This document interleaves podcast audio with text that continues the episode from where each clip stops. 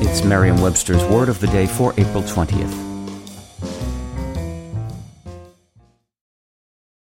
Hi there, it's Julia Louis Dreyfus. You may know me from my podcast called Wiser Than Me, where I talk to older women and get their wisdom from the front lines of life.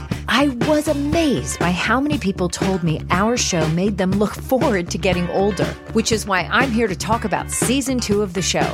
Sally Field, Billie Jean King, Beverly Johnson, Ina Garten, Bonnie Raitt, just to name a few. All hail old women. Wiser Than Me season two is out now from Lemonada Media. Today's word is peccant, spelled P E C C A N T.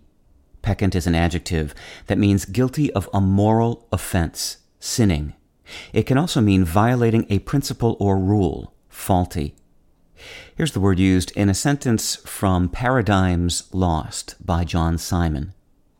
The book stands for all the right things and is peccant only in two minor but irritating ways that there are occasional errors, deprecatingly for depreciatingly, a bookstore which for a bookstore that, a couple of faulty agreements, and a captious attack on the useful word demythify is not so much Newman as human. The word peccant comes from the Latin verb peccare, which means to sin, to commit a fault, or to stumble, and is related to the better known English word peccadillo, meaning a slight offense.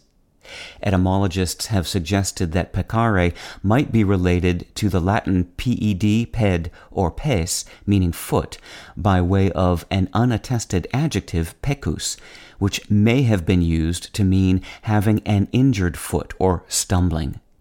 Whether or not a connection truly exists between peccant and peccus, peccant itself involves stumbling of a figurative kind, making errors, for example, or falling into immoral, corrupt, or sinful behavior. With your word of the day, I'm Peter Sokolowski. Visit merriam-webster.com today for definitions, wordplay, and trending word lookups.